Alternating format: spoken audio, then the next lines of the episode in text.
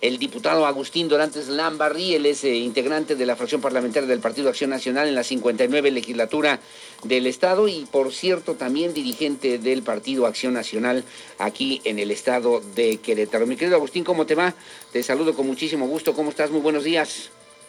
Mi querido Aurelio, muy bien, muchas gracias, muy buenos días, saludándote a ti y a todo tu auditorio, con el gusto de compartir micrófonos una vez más contigo. Escuchábamos hace unos minutos. Bueno, primero, si no tienes inconveniente, hablaremos de los temas que obviamente son importantes. Ayer tú hacías un comentario que me parece importante, en el que Acción Nacional pues muestra su rechazo total a la iniciativa del eh, presidente de la República o del Ejecutivo Federal para modificar, digamos que a discreción, el tema justamente de la ley presupuestal y que pues eh, podría ser también un elemento en el que ha señalado el Partido Acción Nacional que respalda la postura que se ha dado a conocer a nivel nacional, pero señalar que esto podría ser contrario al interés democrático que requiere hoy por hoy nuestro país, mi querido Agustín Dorantes.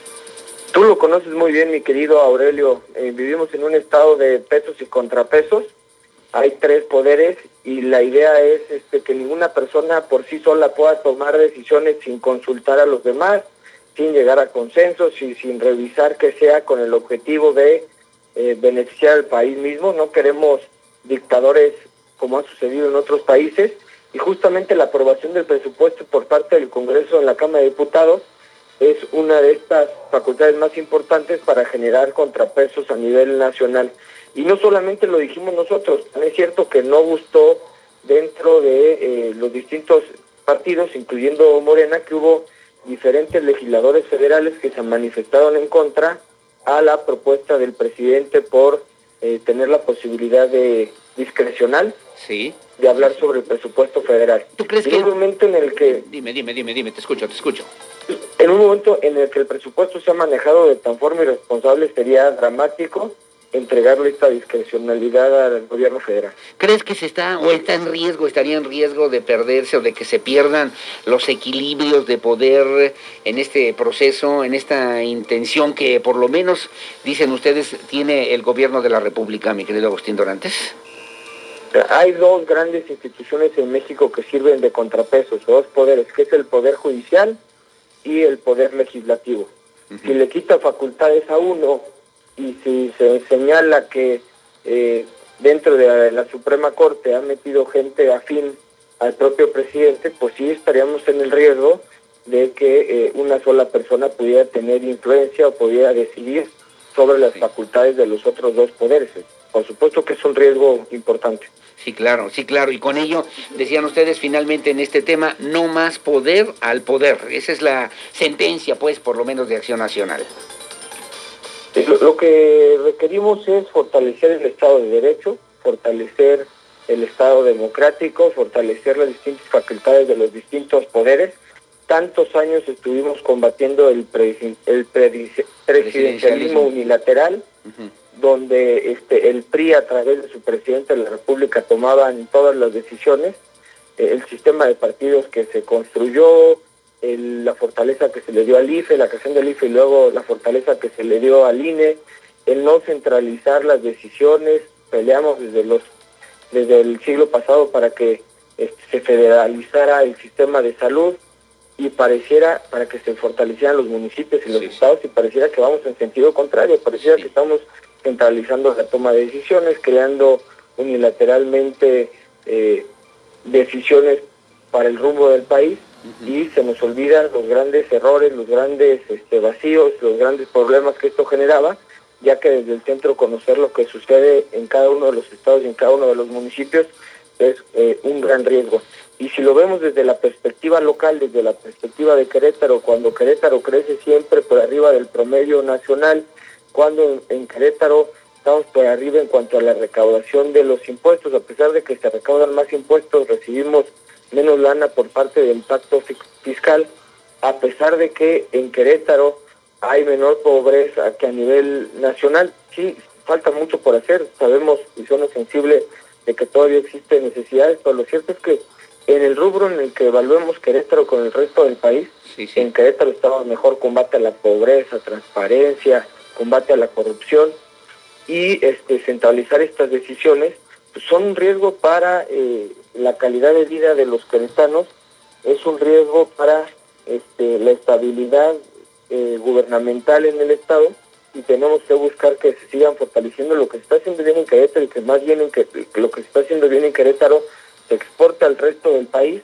que este eh, las malas decisiones que se toman a nivel nacional impacten en la calidad de vida de Querétaro. Ahora, ahora eh, Agustín Dorantes, digamos, va de la mano, pero no se ha partidizado, politizado por lo menos el tema de la ayuda ante esta contingencia para la misma población civil en general. Digamos, el gobierno federal tiene una visión, los gobiernos estatales tienen otra, los gobiernos municipales una, el partido en el poder tiene una visión, el partido de oposición tienen otra visión. No se ha partidizado de manera, perdón el término, pero inútil, por lo menos, o innecesaria esta lucha entre las diferentes fuerzas políticas y que finalmente la ayuda no llega a quien lo necesita, Agustín Dorantes?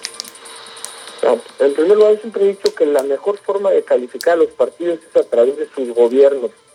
Si la ciudadanía le da confianza al gobierno del Estado y el gobierno del Estado es emanado del Partido Acción Nacional, lógicamente los ciudadanos nos van a calificar con base en lo que está haciendo este, el gobierno estatal, los gobiernos municipales emanados del PAN. Igual, de igual forma, los ciudadanos van a calificar este, al partido Morena según lo que hagan sus gobiernos, lo que está haciendo el gobierno de Ezequiel Montes, lo que está haciendo el gobierno de la República. Y tú lo comentas muy bien, tenemos dos visiones completamente distintas.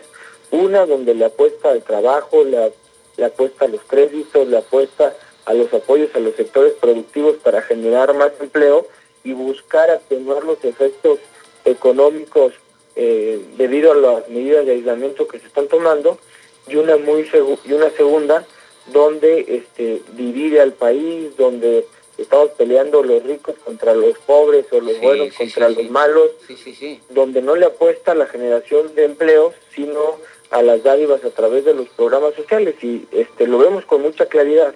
Este el año pasado perdimos este empleos en comparación con la creación de empleos del año inmediato anterior, ¿qué quiere decir que el último año del, del presidente anterior tuvo más empleos, más creación de empleos que el primer año del presidente este, López Obrador.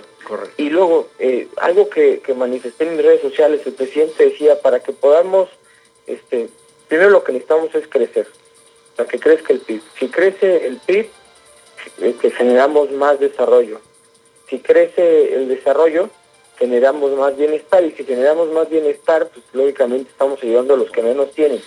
Pareciera que hoy el crecimiento y el desarrollo no son importantes. Este, vemos un cambio de discurso de candidato a presidente de la República y esto la verdad es que nos genera mucha incertidumbre, y mucha falta de credibilidad. Agustín, nos quedan dos minutos, pero la gente tiene interés de saber la postura y cuál es lo que realmente o qué está pensando el gobierno que en este sentido encabeza o representa en Querétaro el Partido Acción Nacional. En la ley, la ley o las disposiciones que anunció eh, la semana pasada, el fin de semana pasado, el gobernador del estado, 12 medidas, hay gente que está preocupada, me dice, mira, yo tengo un negocio en tal lugar, vendo o me dedico a cierta actividad, ya no me van a dejar circular porque si me revisan o si me preguntan, si es una actividad esencial o no y me van a detener. Le han llamado incluso en algunas eh, instancias pues una ley que pues eh, se excede o no respeta los derechos humanos en, el estado de Querétaro. ¿Qué puede decir o qué tendría que decir Acción Nacional a propósito de esta situación? Y una segunda, que también tienen duda, es cuánto tiempo, en cuánto tiempo se van a implementar estas disposiciones que por cierto quedaron consagradas en la, en el, en, la máxima, digamos, en, el, en la sombra de Arteaga, en el diario oficial en el estado de Querétaro, que es la sombra de Arteaga, para que se pudieran aplicar desde el pasado fin de semana aquí en el estado, mi querido Agustín Dorantes. Primero manifestar que el que catalogó las actividades esenciales y no esenciales es el gobierno federal. Por ejemplo, este, escuchando autoridades estatales, eh, ellos están buscando que se catalogue como, ah, como actividades esenciales el, eh, la producción de autopartes, que como tú sabes es una de las industrias más importantes en el Estado. Sí, sí, sí. Pero entonces esta facultad recae sobre la autoridad federal. Ellos catalogaron qué sí es una actividad esencial y qué no es una actividad este, no esencial. Y dentro del propio documento que se publica a través de la sombra de Arteaga, se dice que si estás participa si, si trabajas en una actividad esencial, o tienes una empresa con actividad esencial, lógicamente este, el trayecto está permitido, porque pues, para poder realizar la actividad esencial necesitas moverte de un lugar a otro. Lo que se está buscando, y estas iniciativas pasan por el Congreso del Estado, se aprobaron en comisión, en mi comisión el miércoles de la semana pasada y al día siguiente este, en pleno, es adecuarnos al nuevo, eh, a las nuevas circunstancias, crear dos marcos, creamos tres marcos legales importantes, una, modificamos la ley orgánica de la legislatura para poder sesionar y seguir con los trabajos a distancia. En segundo lugar, este, publicamos la nueva ley de registral con el objetivo de que no detener la economía en materia eh, de registro público de la propiedad, que se pueda seguir trabajando a distancia a través de firma electrónica, a través de la digitalización de, documentos. Y una tercera es, modificamos el Código Penal con el objetivo de sancionar algunas conductas que estén atentando contra los propios queretanos, con el único y el objetivo más importante de salvaguardar la vida de los mismos. las personas que sabiendo que tienen la enfermedad de, del COVID, pero con esto es que sepan que tienen la enfermedad de COVID y pongan en riesgo a los demás exponiendo lugares públicos, lógicamente tendrán una sanción. Sí, pero es una señora, una señora tiene que trabajar porque trabaja haciendo la limpieza en un lugar, etcétera, porque tiene que llevar algún producto, eh, pues, eh, y tiene miedo porque de repente dicen a lo mejor a nosotros nos vayan a detener o nos vayan a impedir que vayamos a hacer estas actividades y tenemos que sobrevivir o vivir de alguna manera, mi querido Agustín. Las actividades esenciales están permitidas este, en el eh, en poder moverse de un lugar a otro, mi querido Aurelio, lo único que se les solicita es que cuidan las medidas de prevención. ¿Qué quiere decir? Por ejemplo, que no vayan más de dos personas adultas en un vehículo. Sí. Pues, para no poner en riesgo a las propias personas en, en, la posibilidad de que haya un contagio masivo. Entonces, más bien, lo que está buscando el gobernador es este, hacer conciencia en la población, que solo salga cuando es estrictamente necesario, se vienen las semanas más altas en cuanto a los contagios. Sí. El éxito de Querétaro depende de los queretanos. Si realmente nos mantenemos en nuestras casas y no exponemos a nuestros familiares, vamos a lograr que la curva de contagios sea mucho menor. Y logrando que la curva de contagios sea mucho menor, vamos a lograr regresar a la actividad económica lo más pronto posible. Los países que no le apostaron, eh, que, que se confiaron, que no este, presentaron medidas fuertes en materia de aislamiento, hoy lo están pagando. Vemos ciudades como Nueva York que tienen un sistema de salud mucho más fuerte que el de nosotros y que tienen todas las actividades detenidas justamente porque no lo hicieron a tiempo. Bueno. Vemos los en España que más de 35 días este, con confinamiento obligatorio. Okay. Eh, perdóname tú, perdóname, pero el tiempo ya ves que se va, va caminando, va caminando, pero entonces esta ley es definitiva, es ya para siempre o es durante esta contingencia, Agustín Dorantes? Es muy importante que me aclares esta parte.